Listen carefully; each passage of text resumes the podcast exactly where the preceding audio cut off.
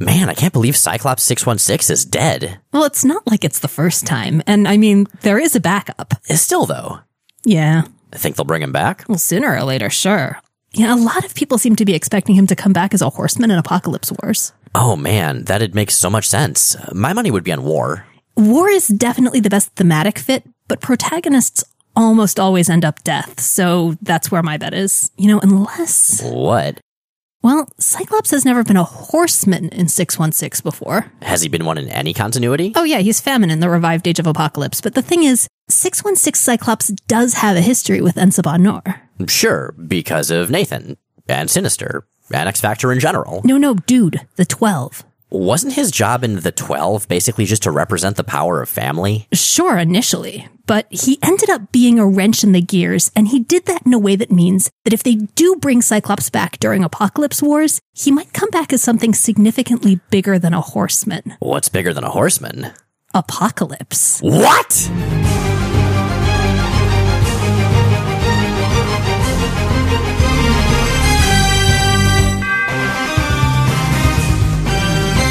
I'm J. Rachel Edidin, And I'm Miles Stokes. and we are here to explain the X Men. Because it's about time someone did. Welcome to episode 88 of Rachel and Miles Explain the X Men, where we walk you through the ins, the outs, and the retcons of our favorite superhero soap opera. Okay, so here we are with part three of three of Fall of the Mutants, the most happy go lucky, cheerful crossover of all time. It's so good to be back in the studio too, because one of the things, because we do this with a backlog that you don't hear, is that there's actually a month gap between recording episode 87 and 88. Because we and Kyle were all traveling in different directions for most of November, so we pre-recorded a ton and then just kind of had a month off, and now we're back, and it's really nice. It's like having an, a workable calendar again. Like without recording, I can no longer keep track of what day of the week it is. There's no structure to our lives, it's just formless void and chaos. Well, you know, one of us has an actual sane office hours job, so you've got that going. Well, it's still formless void and chaos. That's true. You do work in comics. Exactly. Okay, so yes, we have covered the Uncanny X Men portion of Fall of the Mutants. We've covered the New Mutants portion. And now we're going to go for X Factor. Now, Fall of the Mutants, just to remind everyone, we call it a crossover, but it's really not exactly. It's more of a thematic event, kind of like the upcoming Apocalypse Wars event is describing itself, actually. Which means that there are thematically linked stories in each of the three books, and that theme is basically bad things are happening and someone dies or, you know, gets otherwise messed up or something along those lines. Well, all of the X Men died. They just came back immediately. Right, which always seemed like sort of a cheat to me, you know, the fall and then immediate rise of the mutants. I feel really good about ending with X Factor because I think of the stories, theirs is by far and away the most optimistic. It's the one that has the most decisively happy ending. Which is kind of weird because, you know, X Factor, I know, right? But it's time. They've earned it. they really have. So, okay, let's talk a little bit about what X Factor has been up to leading up to their chapter of the Fall of the Mutants. Well, way back when, back in I think Louise Simonson's first issue, they fought a group called the Alliance of Evil that was being run out of an apparent ski lodge by a shadowy dude named Apocalypse, who at that time was just a large man in a turtleneck and gimp mask. Yes, how far he has come, both, uh, you know, in the future and in the past, as we'll learn in this episode. I still love that he was originally supposed to be the owl. Leland like, Owlsley. What the hell, even? yeah, so if you guys have watched the Daredevil show, he's that kind of funny guy that works with the mob. But in the comics, he's not. He's very, very different in the comics, and he's much sillier, honestly. Uh, also, he coughs up these pellets and he can turn his head around 360 degrees. It's really I'm weird. fairly sure that's not true. Well, it might be. Okay, so X Factor, right. So, yes, they've been doing their iffy premise for a while now, since the beginning of the book, which is the whole being mutant hunters by day, mutant sort of savior outlaws by night. And they've actually saviored a number of kids. So they've rescued Rusty Collins, Skids, Rictor, Boom Boom, Artie, and Leech, all of whom are hanging out in X Factor headquarters. Along with Caliban, who's originally one of the Morlocks that has our Leech and Skids. Yeah. So uh, you mentioned the the shaky premise. X Factor was pretending to be humans who were mutant hunters. That all fell apart around the mutant massacre. Angel was really horribly injured. And Cameron Hodge, who'd been Angel's best friend from way back when, who was co-running X Factor, doing all their PR, who was the one responsible for the whole let's pretend to be mutant hunters thing, ordered Angel's wings to be amputated. Hodge, as it turned out, was a supervillain. He had been basically engineering the fall of X Factor from the start as a complicated revenge plan on Angel for being prettier and having wings. He's now off leading violent human supremacist group The Right, whom you may recall we've been talking about in X Factor, but also finally made their way into New Mutants in the Fall of the Mutants. So Angel got really messed up after his wings were amputated and killed himself, which was super sad. Well, apparently killed himself. He decided he had to fly again, uh, went off in a drug addled haze to an airfield, went up in his private plane, which then exploded over the water. We're going to find out that that explosion was in fact rigged by Cameron Hodge. And it's been teased for a while that he's coming back, specifically that he's been brought back as Apocalypse's final horseman, Death, who was ultimately revealed at the end of X Factor 23. Now, okay, speaking of horsemen, to take a bit of a tangent, so we record about a week out, which means that the X Men Apocalypse movie trailer came out yesterday. So I kind of feel like we should touch on that a little. We should, yeah. So what did you think? You know, I kind of liked it. I'm excited. Now, I was a great big fan of the last movie, Days of Future Past. And this one seems to be taking more of the things I liked about that and running with them, which is to say, not being afraid to just be a freaking comic book movie. Storm looks so good. She does. They have Mohawk Storm as well. They should. I have really mixed feelings about the aesthetic in general and also kind of the theme because I'm really, really tired at this point of the Charles Xavier's Feelings trilogy, which is kind of what we're in the third part of right now. Man, it's just the costumes and the aesthetic still feels so desaturated. Yeah, it is really weird seeing uh, Mystique leading the X Men wearing a bunch of generic gray body armor in like a military wasteland because basically it's just the Mockingjay movies done with some X's on them aesthetically. Mm, yeah. I have trouble separating the things that I'm leery of in the trailer with the things I'm generally sort of leery of in the movie continuity universe. So, like the much older version of Havoc, stuff like that. But I mean, I don't know. I am still vaguely optimistic. I feel like it's going to be worth a watch and interesting no matter what. And I almost it almost feels pointless to talk about the trailer, at least as us, because you know we're going to watch it no matter what. Like, there's nothing that's going to sell me on it or not in this. Yeah, that's fair. But still, I am happy to see an apocalypse that changes size and shape and makes big speeches. Although I gotta say, my apocalypse voice, sorry, Oscar, mine's a little bit better. I can dub over you if you want. They did it in Star Wars. It worked really well then. I don't mind. You know, I'll do it for a very reasonable rate. You can just credit me at the end. It'll be fine. I am more optimistic about Apocalypse than I was before I saw the trailer because that's a hard role to pull off. And I think if anyone can do it and lend it a degree of credible gravitas, it's going to be Oscar Isaac because he is so good at being a maniacal villain. I don't. Did you see Ex Machina? Uh, I did. Yeah, that was great. Yeah, he was terrifying in that. He was so good. I mean, obviously, the only bits of Apocalypse we've seen are the big, explosive, trailer appropriate snippets. But I am really, really curious to see the direction that he's going to take the character in general. My hope is that the two hour movie is like an hour and 45 minutes of Apocalypse talking about how awesome he is, and then a 15 minute fight scene, the end. No, no, no. You forgot the part where he's got the turtleneck and the cats. Oh, good point. Just, you know, Apocalypse's downtime. That can be the thing at the end of the credits if you stay for the credits. Anyway, all of that very much aside, let's talk about the X Factor chapter of Fall of the Mutants. Okay, so when last we left our heroes, they had just defeated a robot replica of Cameron Hodge in the Right's headquarters, and just as suddenly been teleported away with the same teleportation signatures that we'd seen previously associated with Apocalypse's horsemen. Yeah, and in fact, the last issue ended with the kids recognizing the signature and Boom Boom saying, but wait, weren't there four horsemen in mythology? Wah, wah. So, uh, yes, yes, there were. We've already met the fourth horseman. We know it's Death. We know Death is really Warren Worthington III, having been resurrected by Apocalypse. We know he has awesome metal wings and the coolest Walter Simonson design ever. Yes, but X Factor has not met Warren, so that's going to be all sorts of drama. They've met Warren, they haven't met Death. Okay, fine. They haven't met Warren in his most recent uh, sartorial endeavor. That's good. With the pink and the purple. Good to be precise. It, it is, it's true. So, yeah, X Factor, who, by the way, at this point are Cyclops, Marvel Girl, Beast, Iceman, and Caliban. Caliban is currently the fifth member of X Factor. Sort of. I feel like they kind of put him in a uniform and then just ignore him. You know, Caliban gets ignored a lot, and that's kind of going to be a plot point in this one. That's going to be a major plot point in this one, actually. Yeah. So Caliban detects mutant signatures. So he specifically detects, you know, something old, the horseman, something new, apocalypse, apocalypse is new to him, something borrowed, hey, it's angel, and something blue, which I guess is also He does apocalypse. not. Uh, he kind of does. I'd also like to point out that technically Warren would qualify as all four of those things. I'm still proud of my bizarre reference to a wedding tradition. That doesn't even make sense, man. Sense. And and again, you know, all four of those could be covered by Archangel. Yes, well. Anyway, uh, what Caliban also does is immediately begin looking for a weapon. Now, this is something we've seen happen with Caliban more and more and more ever since the Mutant Massacre, ever since he became a regular character in the X books, which is that he is terrified of getting killed or having his friends get killed. He feels powerless and he hates that. And so he's always looking for ways to be less powerless. Speaking of fighting, something we forgot to mention when we were going into this is that X Factor has clashed with the Horsemen before. And one of the things that happened at that point is that Beast was infected by pestilence. He got very sick. He appeared to get better. But what we've seen over the last few issues is that every time he exerts himself physically, his intelligence and his cognizance starts to slip away further.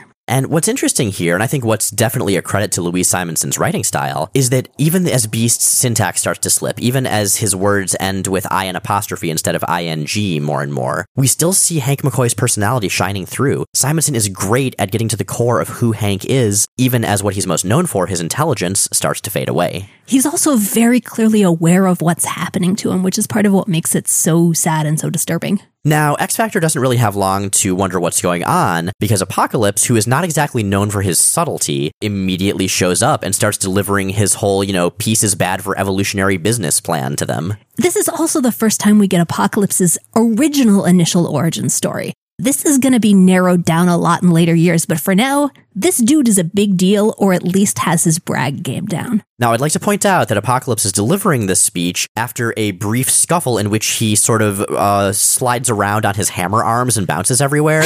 Dude, you have got to up your intimidation game. Shapeshifting is really badass, I know, but you can't just shapeshift like however you feel like. You have to do it in scary ways. Bouncing around on hammer arms? I don't know if that's scary exactly. I mean, it is if you're like 12 feet tall and have teleporters. Well, I guess that's true. And if you then say stuff like this. As long as man has existed, I, Apocalypse, have stalked among them.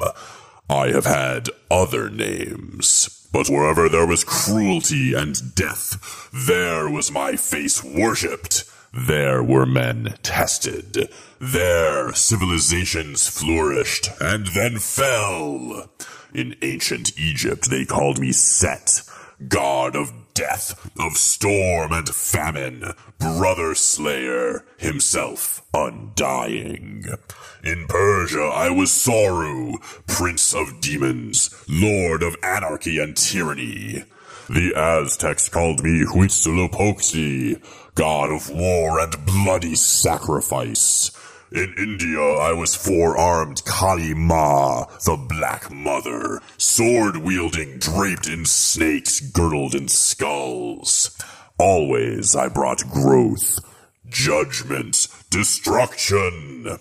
As it was before, so will it be again. Now, as I mentioned, Apocalypse was later toned down significantly in that he is, you know, only one god instead of like all of them. But let's think about that for a sec, because I mean, what's being shown here, just like was shown in the X Men chapter of Fall of the Mutants, with the adversary basically being the creator and destroyer of humanity, we're now seeing Apocalypse as essentially the founder of every religion in history, or at least most of the big ones. Well, no, we're seeing him as specifically the adversarial death god in most of those religions. And that's important. And actually, that fits really, really well with one version of, you know, his canonical origin in which he's empowered by the Celestials, because that's a really celestial appropriate role. Yeah. Although I do want to point out one of the things that we hear in the X Men Apocalypse movie trailer as he does essentially the same speech as him saying he was Yahweh, you know, the Judeo Christian God. So they appear to be kind of going back to the original idea of apocalypse as having been ever present in most religions. Oh, that's going to be fun to watch reactions to.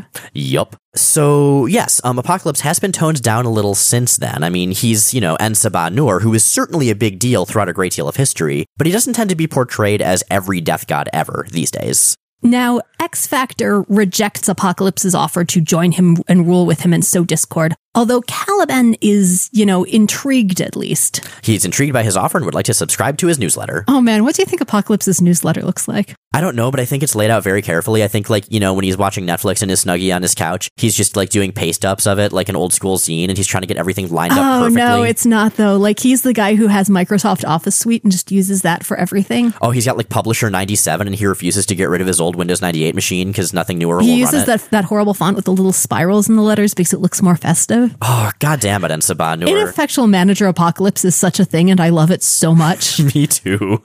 Okay, so and they fight, of course, because when the big bad guy says, join me or perish, and you say, no, I don't want to join you, then hey, they want you to perish. And so the fight scene is really cool. I mean, Louise Simonson and Walter Simonson, the artist, do a kick ass fight scene. It's very engaging. You can totally follow what's going on. But what I want to talk about here is the panel layout, because that is really novel and important to the storytelling. And I should mention, we try to bring this up periodically, but we post visual companions to every episode on our blog where we show some of the panels and pages that we're talking about and some of the visual points of reference that are less well served by just audio description. And I would recommend clicking over to that now if you're in a position to, because I'm going to stick a couple of these up and also a sequence of one of the series of panels that Miles is talking about here.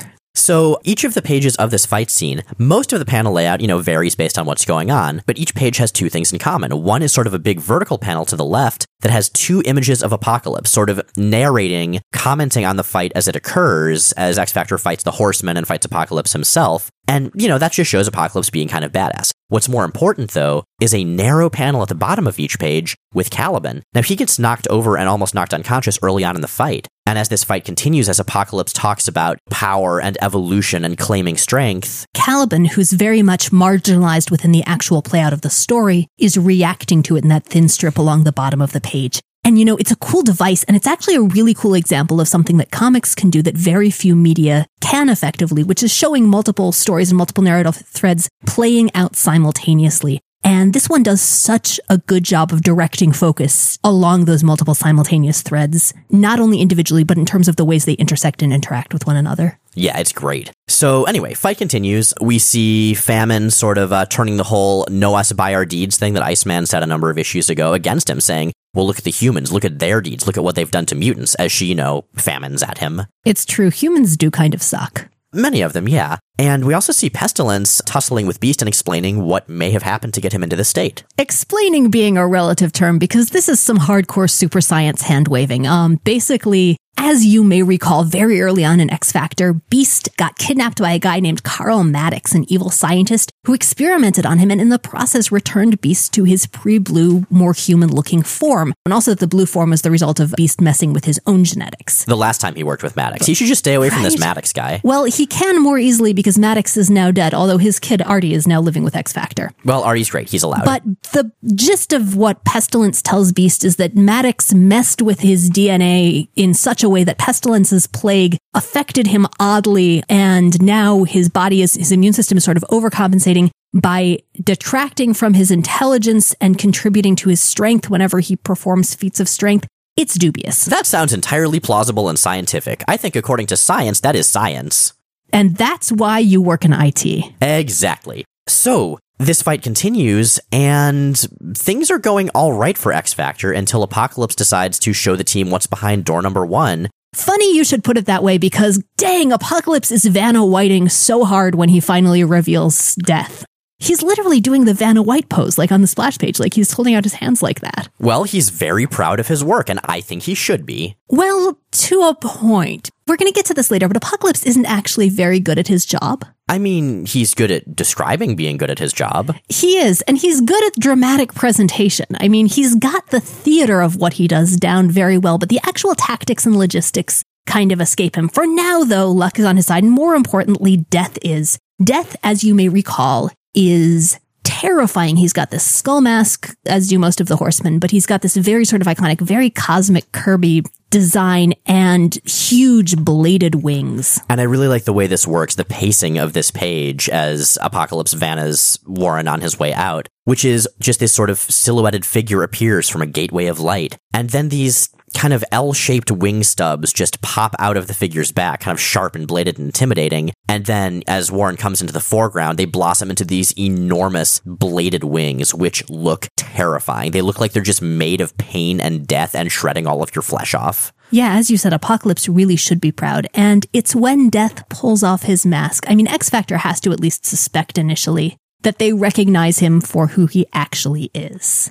And he pulls off his death mask. And this is actually some of the scariest bit of the entire page for me because we see him with, aside from the blue coloration, a very human face. And just the amount of blank nonchalance almost on this face. Like he sees all this carnage going on and he just doesn't care. It doesn't impact him in any way. And seeing Warren Worthington a character who was often known for his kind of jovial, enthusiastic, often full of himself personality, just be this blank slate of indifference toward his friends who are getting their asses kicked, that's harsh. And he takes them out so fast.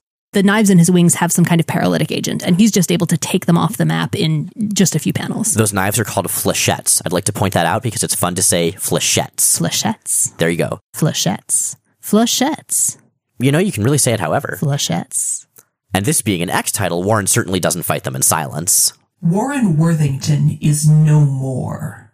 I am death. Alive, I was miserable, alone.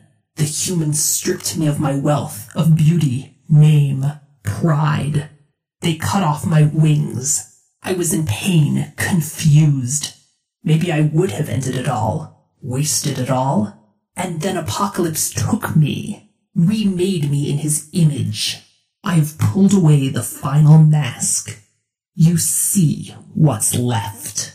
It doesn't take long for Apocalypse and the Horsemen to subdue X Factor, to strap them down to these operating tables. But the entire time, they're still trying to convince Warren to go back to being the man they know and love to break free of this. He's having none of it, though, and demands his mask from Apocalypse. Jean says, Warren, you can't hide what you are. Masks mean nothing. Mutant, human, they're labels. Masks, too, in a way. It's what we are, what we do that counts. Some masks hide what we are, Jean. Others reveal it. And at that point, the horsemen head down to Manhattan to sow as much fear and hatred as possible and to basically start a race war between humans and mutants. Now, as all of this has been going on, Caliban has been watching from the sidelines. He was sort of knocked out early in the fight and he is getting angrier and more frustrated. He's also seeing what Apocalypse has done to Angel, the ways in which he has effectively weaponized the otherwise, admittedly not particularly effective Warren Worthington III. I mean, Warren was really good at dodging stuff, don't get me wrong. I mean, except those times that he wasn't. No, I mean, Warren's main superpower was being a rich dude who could fly. I mean, being rich actually is a pretty powerful thing, unfortunately. It is. It's less effective in the heat of battle. I was going to say being a rich dude who can fly actually sounds kind of great in just a general milieu, but in context of Warren's superhero life, it only went so far. He wasn't directly weaponized. His powers weren't directly offensive.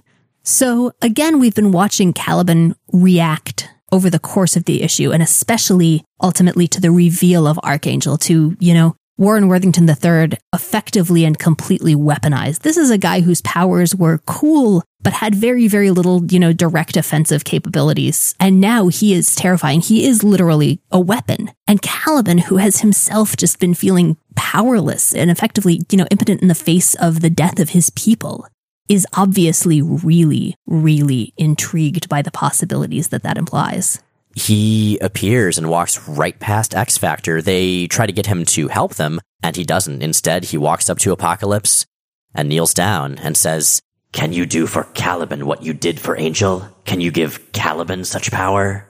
Can you give Caliban some rad eyebrow ridges? And that's basically it for Caliban as a member of X Factor. This is what he has been looking for this entire time power to protect himself and those he cares about. And at this point, he doesn't care where that power comes from or what price tag it has. Which brings us to X Factor 25. Like every other Fall of the Mutants set, the middle issue of the X Factor Fall of the Mutants story is double sized. This is the big one where the big stuff goes down. This must have been a really expensive month for X fans. I mean, three double sized issues all in the same month. But they're all so good. They are all so good. It's true. Oh, I was going to say, you know, that basically means, you know, six X books in one month. Can you imagine? Oh, geez.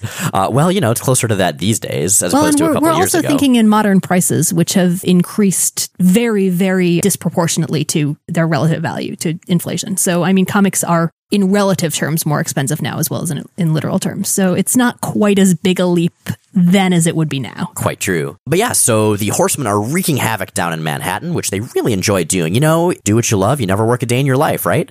No.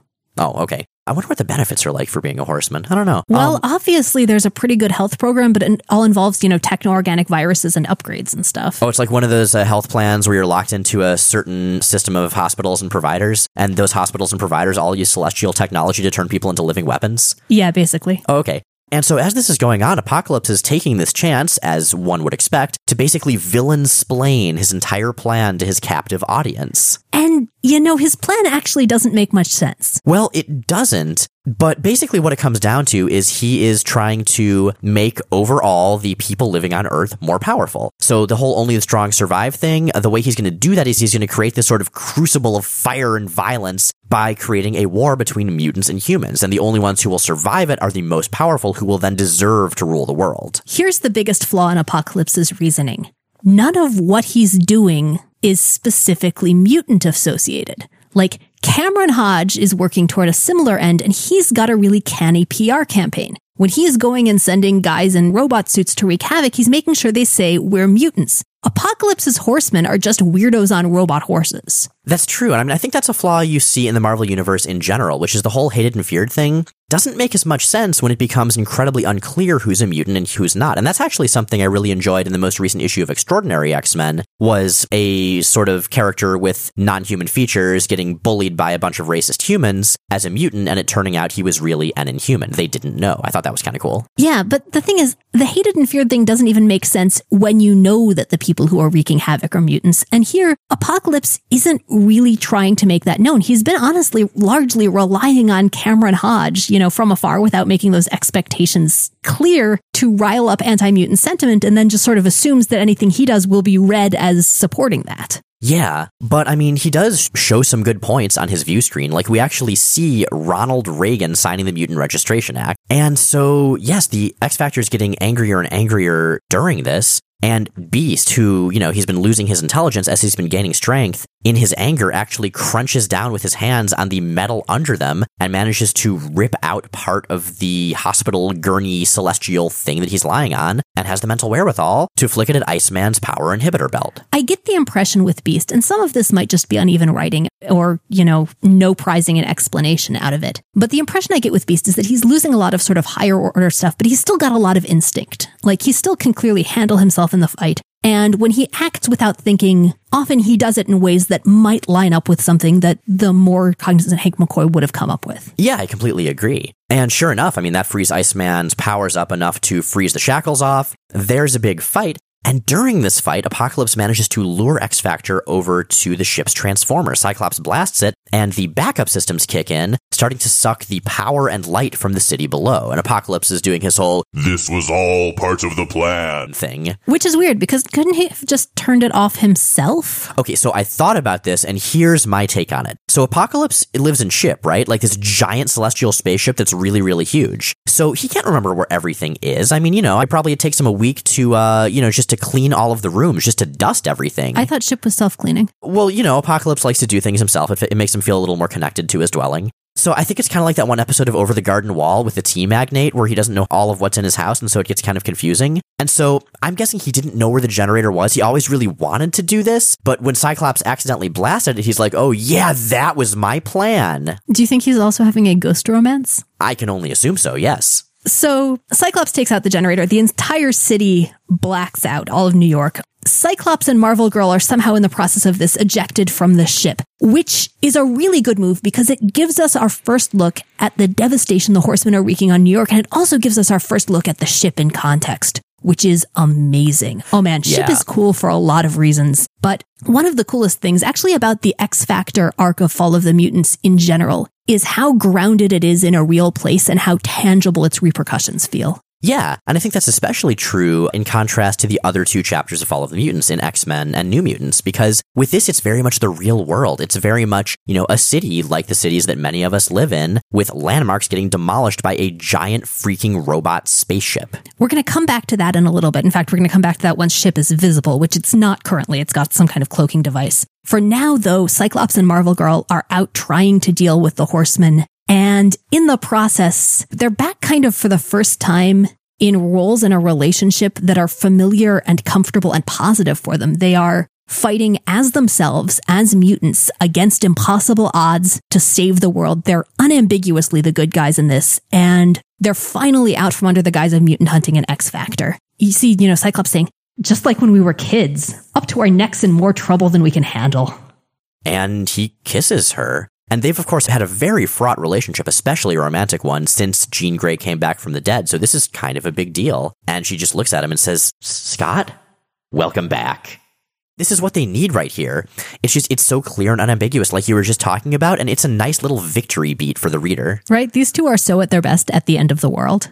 So they split up to go fight the various horsemen who are out wreaking havoc. And actually, Pestilence at this point is fighting Power Pack, which we see in the tie in issue Power Pack 35. More on that later. Famine, after she beats Marvel Girl, actually goes off to America's breadbasket to fight Captain America in Captain America number 339. More on that later. It's worth noting, and I think we talked about this briefly in one of the earlier Fall of the Mutants episodes. Almost all of the Fall of the Mutants tie ins are connected to the X Factor story. There's almost nothing connected to New Mutants, and I think one brief overlap with Uncanny X Men in a Hulk issue. You know, it kind of makes sense because this is the event that you really can connect things to. This is New York City, where pretty much all of the superheroes in the Marvel Universe are hanging out, unless they have West Coast in the name of their team. So I'll buy it. Scott and Jean, meanwhile, keep on trying to convince the horsemen to stop. They're fighting them, but I think really seeing Angel has kind of grounded them in the fact that these were all once actual people, and they're trying to appeal to them on that level before they take them down physically. It doesn't work, but you know, points for trying. So Scott and Jean are doing their thing. Iceman and the Beast are still on Apocalypse's ship fighting Apocalypse as he's gloating about how the humans are already setting up protests in the streets. Which is such a bad idea because, like, the sky is falling. Don't go out in the streets with fucking picket signs, humans. This is not a good plan. This is not good disaster preparedness. Although that said, I kind of feel like Hub and Corey of Teen Titans Wasteland, which is a podcast kind of like ours, but for Silver Age Teen Titans, would love this. They have a fixation with people with picket signs protesting for or against things. And so to this, be this fair, there are a lot of those in early Teen Titans. And yeah, this is an aside, but mad plugs to Teen Titans Wasteland. If you like what we do, but really wish we were talking about, you know, teenagers in Silver Age DC, that is the podcast to track down. It's a huge lot of fun. Yes. And so they all fight for a while. And once again, Apocalypse maybe manipulates, maybe just claims credit for a member of X Factor breaking part of the ship and causing further carnage. Um, and that is Beast knocking out both its cloaking device and its stabilizers. So ship is now unmoored and basically crashing into New York. And I mentioned the sense of scale and the sense of, you know, grounding in real place that Simonson brings this. And oh my God, this whole scene is just so good and it's so scary. The sense of the stakes and just the scale of the devastation at this point. This battle that's being fought above and then through the buildings of New York is just breathtaking. Yeah. And one little bit I especially like in that vein is that the ship crashes into the Empire State Building and knocks off its antenna. And so we see Marvel Girl struggling to telekinetically hold this thing up so it doesn't crash into and kill a whole bunch of people. And, you know, showing someone struggling with telekinesis is really hard to pull off credibly because it's not like they're actually holding something up. And again, God, there's nothing, nothing in the art in this that I don't love and that doesn't just work beautifully. Yeah. And that's one of my favorite parts, actually, is Marvel Girl struggling to hold the needle of the Empire State Building up. She gets a little help from Power Pack, who then proceed to accidentally kill Pestilence. And then we murdered an old lady. That's like, you know, thing number 435, they tell their therapist later in life. Right. Again, Power Pack does not do well when they cross over with X books. The Power Pack story in this, they fight and take down Pestilence. They help keep ship from crashing into New York. And it reminds me a lot of their Mutant Massacre tie-in where they take down a villain who is so far out of their league. It's the advantage of being a cute little kid that the writer can't bear to kill. It's great. Uh, You know, and the headliners in their own book. That's true. After Pestilence is killed, Cyclops and Marvel Girl immediately mount up on her robot horse thing and head off to save Iceman and Beast to find Apocalypse. Way to equip the boss's loot right after you win the battle. I mean, a lot of people forget to do that. They forget to save, they forget to equip the cool sword they just got, or robot horse, as the case may be. And it's a good thing that they come back because speaking of video games, Iceman freezes Apocalypse who breaks free and then immediately informs him. And I swear to God, this is actually a quote from the comic. You have now reached the second level of difficulty. What? Yeah, I, I don't know. I really have no explanation for that line. I mean, the only thing I can think of is maybe he's saying, well, now I'm going to call Death back and have Death fight you directly, but that's still a really weird way of phrasing it. Man, Apocalypse is so far out of his depth. So that's the thing. Apocalypse is immensely powerful and immensely impressive, and he's been around for thousands of years, but he does seem to be kind of flying by the seat of his pants here, which is weird and certainly not the way he's portrayed later. That being said, I still love it. I still just love the degree of confidence he has, even as things go in weird directions. He's kind of retconning his plans as he goes along, like, this will be what sows discord between humans and mutants. It didn't? Well, well, maybe this next thing will. Yeah. so that'll work. And yeah, Warren, you, you come cover this. But Apocalypse definitely doesn't have a monopoly on big speeches. Uh, he seems to have given that to his protege, his Padawan, if you will, Death. See how we fight among ourselves? See what the humans have made of us. But Apocalypse will bury them in their own refuse. They have earned their fate. Why try to stop him? Why throw away your lives? You talk of peace and justice. The humans' courts promise justice. And yet they let men amputate my wings. Was there justice in that? Or only vengeance perpetrated on those who have by those who have not? I judge the humans by their deeds, Iceman, as I judge you. Apocalypse has given me the wings of truth, and they slice deep. Those who are not with us are our enemies, and death will destroy you. And then he flies through and shatters Iceman. Well, Iceman has mentioned that he's gotten an idea from talks of Warren's death.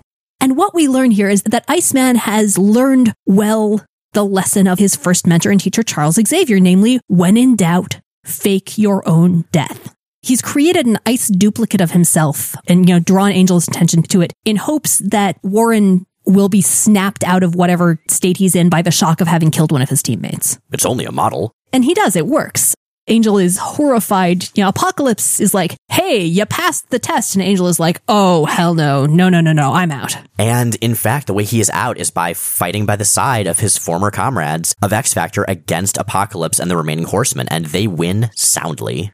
Apocalypse comes up with yet another rationalization saying, oh, you know, it was a test. We were just forcing you to evolve, but the humans will attack you for it and it'll start a war. Totally. It really will. I promise. This was my real plan. Yeah, he says that he's leaving the ship to X Factor as part of this ill defined goal. And that the humans will hate them for it. And so he then flies away with big silly robot legs, carrying Caliban, the reparalyzed war, and being flanked by famine. And that's the last we see of Apocalypse for a little while. Now, Apocalypse is right about one thing, and that is that the humans are really upset about the ship because it is falling on New York City right now, and it's enormous, and it's weird and alien. And why do humans conclude that this is a mutant thing and not from space? They are in New York, the home of the Fantastic Four. Wouldn't space be a more logical explanation? Well, you'd think so, but maybe they know it's an X book. Actually, a lot of them do jump to a different conclusion that's covered in the Daredevil tie in, which we're going to get to after we've talked about the rest of the X Factor story. But they managed to direct ship to land specifically on X Factor headquarters. And if there's ever a way a writer could say the status quo is now different, having a giant robot ship crush the previous location of the previous status quo seems like a good way of doing it.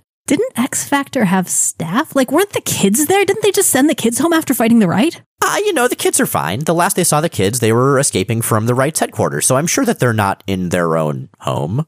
Well, it does turn out to be fine. But regardless, it doesn't take the media long to climb onto ship and start banging on the door, demanding to know what the hell's going on. And Cyclops, to his credit, tells them.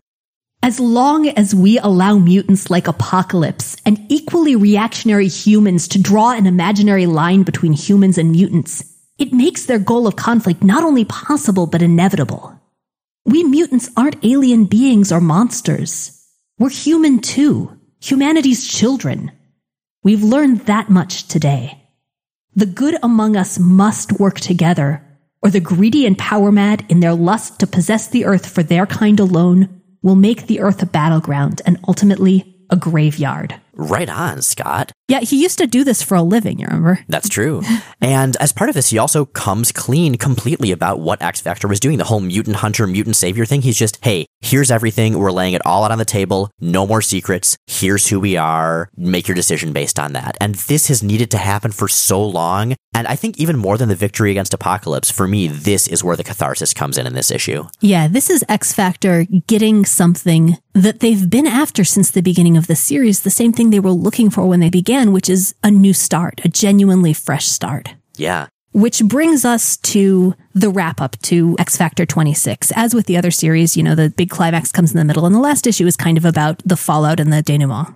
Now, even as the press and the police are eager for a word with X Factor, New York is still in a state of crisis and largely on fire. Yeah, and I really like that we do get to see the fallout from this. I mean, usually it's just in like damage control that you see what happens to a city after a big superhero fight. But X Factor goes into action. I mean, they've been up for days at this point. They're exhausted. They've been beaten all to hell, and they don't hesitate to start, you know, pulling people out of burning and collapsing buildings and that sort of thing. And again, we get kind of more resolution with regards to Scott and Jean what looks like it's going to be a final resolution to the Scott Jean Ghost of Madeline Pryor love triangle. And really seems like, again, sort of the two of them getting a new fresh start, which will last as long as the next issue of X Factor when the video from Dallas finally goes live. Where Madeline Pryor was saying goodbye to Scott. But you know what? This is X Factor. Even if it's only for an issue, we'll take what happiness we can get. They are rescuing people from a burning building, trying to get them to a hospital. And while they're at the hospital, Iceman and Beast run into a surgeon who is furious about what mutants have done, mentions, you know, the, those big smiley face mutants who killed a bunch of people at the Worthington Will reading. Referring to the soldiers of the Right. And I love this. Louise Simonson's writing and Walter Simonson's art sell the hell out of this. There's just a panel of Beast looking confused, silent, and then another one of him with a tear running down his face saying, the smile faces, they weren't mutants. And Beast's intelligence is almost entirely gone at this point. He's had to use so much of his strength in the fight against Apocalypse that he's basically like a child. And just being faced with the fundamental unfairness of that bigotry, it hurts. It hurts to read. And there to inadvertently rub salt into those wounds is none other than Trish Tilby. This is the journalist who had sort of been on to there being something wrong with X Factor from the start. We find out here that that's because Candy Southern tipped her off. And seriously, Trish, I had your back till now, but you don't just randomly name a source. Come on. Seriously, that's like Fourth Estate 101. But she starts asking Beast for an interview. The last time she saw Beast, he was brilliant. He was the most intelligent member of X Factor. Iceman explains a little of what's going on and is just trying to comfort Beast as he throws his arms around Trish. He's just sobbing at this point. Again, this is hard, but what I really love about it is seeing just how much Bobby cares, how concerned Bobby is, how much he's trying to speak for Hank in the ways that Hank can't speak for himself. We've said before that an original five X Men book, you can really judge it based on the quality of the writing of the friendship between Iceman and Beast. And by those standards, this is a resounding success. The next day dawns. X Factor has been going at this point for three days without sleep. They're trying to do what they can in the cleanup and making a pretty significant difference to it. Enough of one that the city itself has taken note. Cyclops' speech has hit the airwaves. People are starting to figure out what's going on. And the cops who come and confront them at the hospital say that, yeah, actually they're there because their new orders are basically to treat X Factor like heroes and to basically see how they can help out to work together. And you know, for me, it's that point that sort of becomes what I think of as the second era, the second iteration of X Factor. Way back when we started this series, when we first talked about X Factor, I talked about this book, what I like about it, as being the X book that's about growing up. You know, the New Mutants is that in a very literal sense, and that all the characters are teenagers. It's very much a coming of age story. But X Factor is very much about learning to be an adult, learning to connect with the world in a way that's not just a continuation of what you were doing as a teenager and as a kid. And X Factor's relationship with New York in the aftermath of the fall of the mutants is, I think, really emblematic of that. Yeah, they're basically the Ghostbusters from the end of the first Ghostbusters movie. Everyone is just cheering, watching them on television, running after the cop cars that they're in. There's this really adorable part where a little girl runs up to Jean with flowers. Lady, lady, I picked these for you. You saved my grandma from a fire and she says to thank you, and my grandma said it's okay if I grew up to be a mutant just like you. Again, vindication, catharsis, joy, it's all great. One of the things that the cops key in on that X Factor has sort of overlooked is that Ship won't let anyone who's not a mutant inside. And the cops point out, you know, you're being hounded by reporters. You can set up Ship as a headquarters and then you'll have a retreat. You'll have a safe space to get away to that most of them presumably can't follow you into, at least not without being outed as mutants unless they don't actually discuss that there. I just think it's a point worth mentioning. Fair enough. And so, yeah, that's exactly what they do. They go hang out on ship. I mean, yes, it was the site of their last big battle. Yes, it was the headquarters of one of their big enemies. But right now, it's a place without reporters and paparazzi, and that's kind of awesome. And very pertinently to two members of the team, it's a place with bedrooms with doors. Right. Scott and Jean are finally taking a moment of quiet. Scott's talking about how his wife Madeline had always thought he was going to die in battle, and yet there she was. She herself died. Remember, he still thinks that she was killed. Yeah, and now that things are quiet, maybe he can actually finally find out who killed her and resolve that. And Jean looks at Scott and says, Scott, the world still needs you. We still need you too. Let me, let us help you. We'll find them, whoever they are, and lay her ghost to rest together. Listen to me, Scott Summers. Phoenix is dead. Madeline's dead. You've got to accept that. And for once, surprise, I'm alive. We found each other again after all these years, and I'm not going to let anybody's ghost stand between us. Scott, Maddie was right. The way we live, we may all be dead tomorrow. And then the next time we see them, they're putting their clothes back on. It's sort of a fade to black, well, fade to blue because it's celestial technology moment. But this actually made me think is this the first time we've ever had Scott and Jean confirmedly have sex? I mean, there was the Butte, I mean, but that it's was not Phoenix. it's not exactly confirmed. I mean, they might reasonably just have changed their clothes, but it's fairly heavily implied. And yeah, I think this is at least the first time that it's been a reasonable read. And I think this is kind of a big deal because their relationship has been incredibly rocky since Jean came back from the dead. You know, I mean, there was Madeline, there was the Phoenix thing. And for me, this is kind of the first time that they say, you know what, that's all complicated, but let's just be us. Yeah, the extent to which Cyclops has pulled his shit together, really kind of starting with the fall of X Factor, with the reveal of Cameron Hodge's supervillainy, is fairly spectacular. Like having that obfuscation, having the X Factor mutant hunter fakery pulled away, seems to have kind of clicked a switch for him where he can finally actually step up and be the functional leader of the team and also kind of put his personal ducks in a row. And nothing bad ever happened to Scott Summers again. He never had any more trouble psychologically or logistically with any aspect of his life, and he and Jean lived happily ever after with no problems. Dude, the cold open of this episode was literally about how he is dead right now in 616. Except for that and 500 other things. Yeah, and the entire rest of his life. But anyway, yeah, so Scott and Jean are putting their clothes back on, or more specifically, they're putting on, I guess, spare Horsemen of Apocalypse outfits, which, okay, guys, I know your costumes got really messed up and they're probably super gross after wearing them for three days, but you're seriously gonna wear, like, Apocalypse's soldiers' uniforms? you know what I love? I love that those uniforms just look like fancy sweatsuits. I mean, you know, Apocalypse, he made them himself. He's very proud of them. They're hand sewn. He doesn't trust a machine. No, I think he got them printed. I think he got them done at one of those places that does like, you know, custom your business shirts or whatever. Oh, okay. Like he ordered them. He got a deal in bulk. That's why there are so many extras. But he also understands that being a horseman is probably pretty dirty work and there's probably a pretty high uniform attrition rate. And he wants them to be comfortable. I mean, they're flying around in New York in winter. That's true. It's like those boxes of t-shirts at Google headquarters where, you know, if employees work all-nighters, they can just pick up a fresh one. It's like that. So anyway, no sooner do they start to get this clothing on than do Iceman and Beast burst into their room, uh, thankfully not a few minutes before then, with some new uniforms. It turns out one of the people that they saved as New York was collapsing was not just a tailor, but a fashion designer who has very quickly whipped them up some new uniforms. And these are the uniforms that I really think of as the iconic X Factor uniforms. I'm not just saying that because this is the version I have a hoodie of, but um, that might be a factor in it. No, no, that's why this is the one I tried to track down a hoodie version of because they are so sharp. Like they're very, very similar to the previous ones, but the color scheme, it works better for me. They feel more deliberate than the Exterminators version. Yeah, so we have Cyclops going from blue and yellow to blue and white. We have Beast going from blue and red to brown and yellow, which looks way better than it sounds, I promise. Iceman's, I think, actually stays the same, the light blue and the white. Most It does, and sometimes there are coloring issues that make him completely indistinguishable from Cyclops from the back, which is one of the problems with these uniforms. Like Cyclops is supposed to be very dark navy blue, and often it gets colored lighter, and Bobby's gets colored darker, and they've both got light brown hair, so they're completely indistinguishable unless you can see their faces. Yeah. Well, what's interesting to me is that Jean's costume goes from the green and yellow it was before to red and yellow, which, as any X Men fan will tell you, is basically the Phoenix to Dark Phoenix color transition. Nobody comments on that, but yeah, that is a really good point. Man, that is a hell of a thing. We see another Phoenix associated character making that switch, actually specifically going to the Dark Phoenix costume in Excalibur. And I'm going to say that her logic is being applied here, which is just that the red and yellow color scheme is a better one. I think it kind of is. And so, freshly dressed and having presumably slept somewhere in there, X Factor gets ready for the ticker tape parade that the city is throwing for them. And goddamn if it isn't just charming as hell to see them in the back of a convertible driven by the cops who had initially confronted them with confetti and people cheering on all sides and Archangel watching down approvingly and somewhat stoically from a building nearby. It's like, guys, everything is okay. We're reading an X Factor comic and everything is okay. Well, Apocalypse is still convinced from where he's watching that this is going to lead to human mutant war, but we know at this point that Apocalypse is kind of full of shit.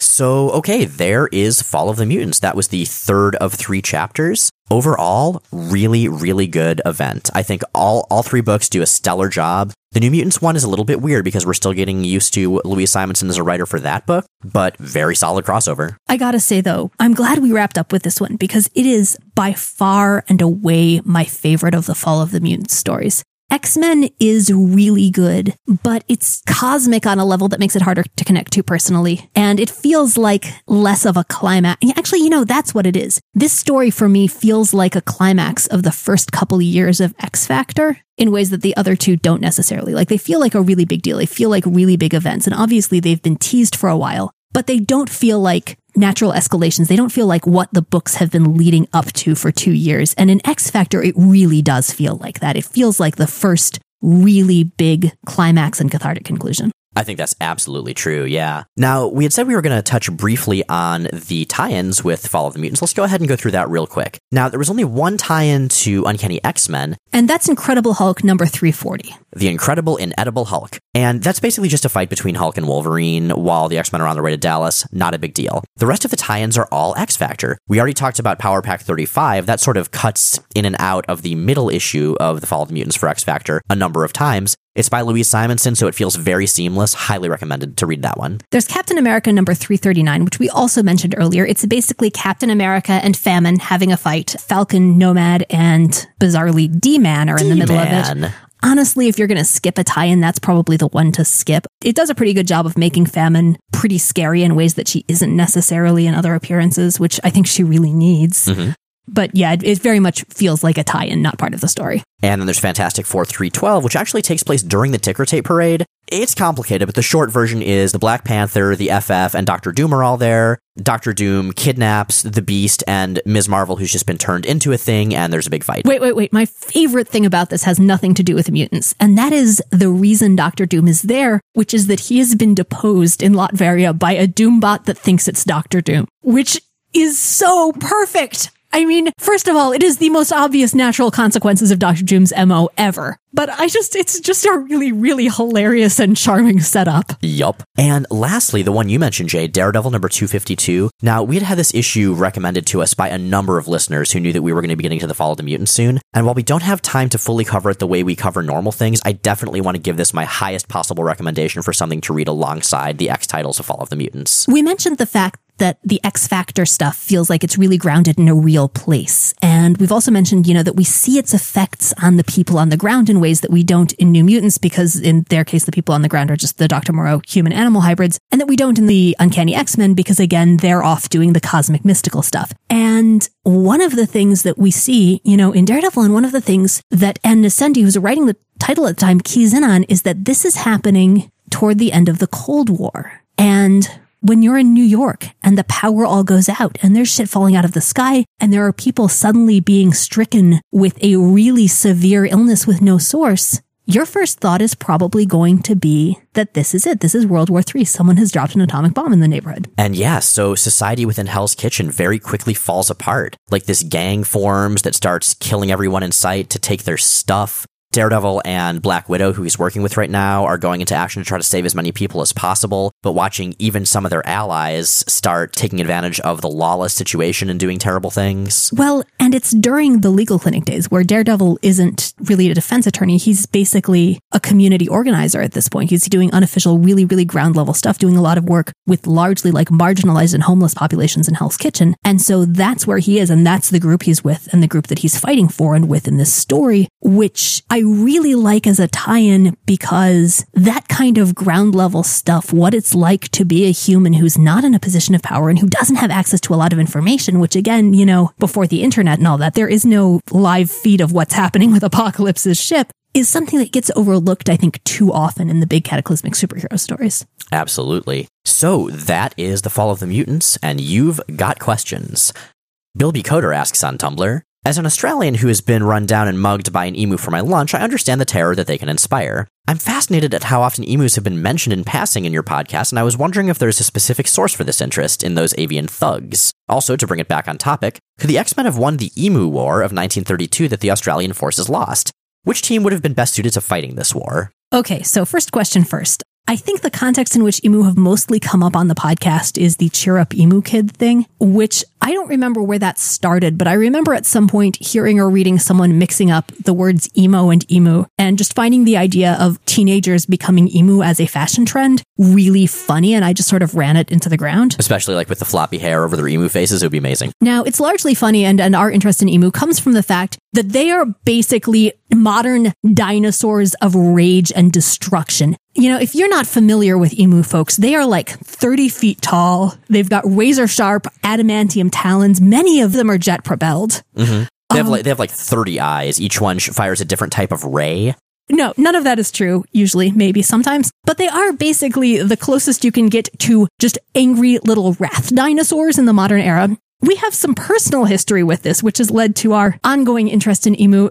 Um, so this is going to get a little bit involved. We went to college in Swannanoa, North Carolina, at a, a place called Warren Wilson. And Swannanoa is part of Buncombe County, which has very, very lax zoning laws, meaning you can just keep whatever the fuck animals you want in your yard. Mostly you see people taking advantage of this with goats and chickens. However, there was a house in Swannanoa that was occupied by a lot of our friends over the years. It was one of those houses, you know how like around colleges, there'll be one that students move into in different waves and generations. This was one of those houses. And it directly abutted a house owned by a woman who raised, I swear to God, Doberman pinschers and emu. I can back this up. I saw them. They were there. It was terrifying. Like, so the yard is just like all Dobermans and emu, and then there are these two lifeguard chairs in it. It's the weirdest damn thing. But the emu were, as emu, just incredibly ill natured. And one of the things that they would do was they'd, they'd all line up along our friend's fence and drum at them in unison. Like emu make these weird drumming noises in their throat. I can't replicate this and it's hard to describe. So if you just like Google emu drumming and see what you come up with, it's probably going to turn out to be a euphemism for some horrible sex act, but um, I'm assuming so. I'm sorry. I, I don't know if it is. I just sort of assume everything is now. Anyway, emu are terrifying and they have terrific baleful glares and they're awful. But let's see. Uh, second part of the question Emu War. Okay. So the emu war that Bilby referred to, like this is a real thing, you guys. If you want to check it out, a friend of ours, Joe Streckert, has a really great history podcast called Interesting Times, and episode 49 of that, called Destroy All Emus, is about this thing. And we'll link to that in the visual companion, the as mentioned for the episode. Uh, but basically, emus were this sort of terrifying pest, and so there was a bounty. Uh, the government sent people out to exterminate them, and eventually they gave up because emu are fast, unpredictable, and effectively indestructible. So if you're going to send a team of X Men against them, I would say you want to get all your telekinetics and your speedsters to go after them because then you can catch the emu and imprison them in telekinetic boxes, or maybe Iceman who could uh, freeze them. You know, I'm going to have to go with the strike team version of X Force, specifically like the murder X Force. Actually, you know, I feel like Si Spurrier's X Force fighting emu would be kind of amazing. I don't know if they'd be that effective, but it would be great. Yeah, well. Okay, so next question.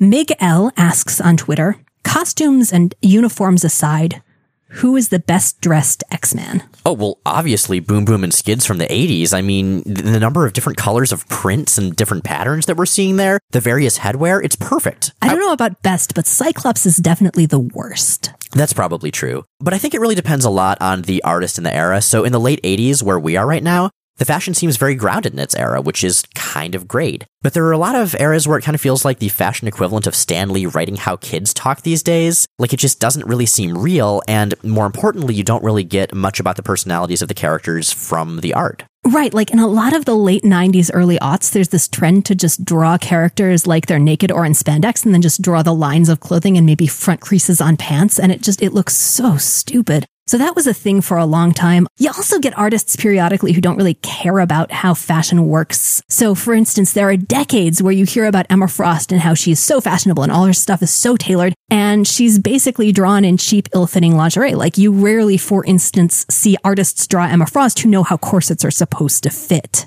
Right. Which bugs me so much. Um, as a more serious answer than Boom Boom and Skids, although in my heart I know that to be true, I'm going to go ahead and say M. Monet St. Croix, probably the best dressed X Man. That seems likely, at least by, you know, fashion standards. I will say though that the quality of X fashion is very era specific. And right now it really feels like we're sort of in a renaissance of the intersection of fashion and superhero comics. Some of that I'm pretty sure is Kevin Wada's fault specifically. But in general, there's this whole generation of artists who are actually drawing comics and characters that feel grounded very, very much in the now. I mean, Kris Anka, Erica Henderson, Jake Wyatt, a lot of folks who are doing a really great job on that. Ooh, actually, I've got a best dressed X Men pick, and mine is Quentin Quire.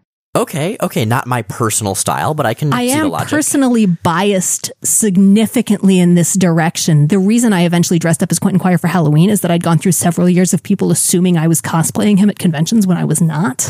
yup. All right, so Rachel and Miles Explain the X Men is totally listener supported. Thank you, all you listeners who support us. And one of the rewards that listeners who support us at a certain level get is thanks on the air in a variety of fictional character slash concept voices. So take it away, angry Claremontian narrator. Did you think it would be easy becoming one of the strong? That you might retain some shred of integrity of who you were before?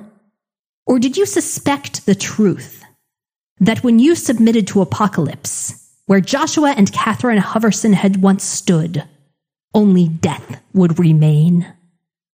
Rachel and Miles Explain the X Men is recorded in Portland, Oregon. It's produced by Kyle Yount, host of the Godzilla podcast Kaiju Cast. New episodes of our show come out on Sunday on iTunes, Stitcher, and at rachelandmiles.com. Check out rachelandmiles.com for all kinds of extra content, episode companion posts, essays, fan art, X Men evolution recaps, and more. Our show is totally listener supported and ad free and is made possible by our generous Patreon subscribers. If you'd like to support the show, help us keep doing what we're doing, and become one of those fine folks, check out the link at the top of rachelandmiles.com. Next week, we will break from our regularly scheduled programming for our second annual giant size winter special. We'll have special guests, our 2015 Corbeau Awards, and finally, The sword will be drawn.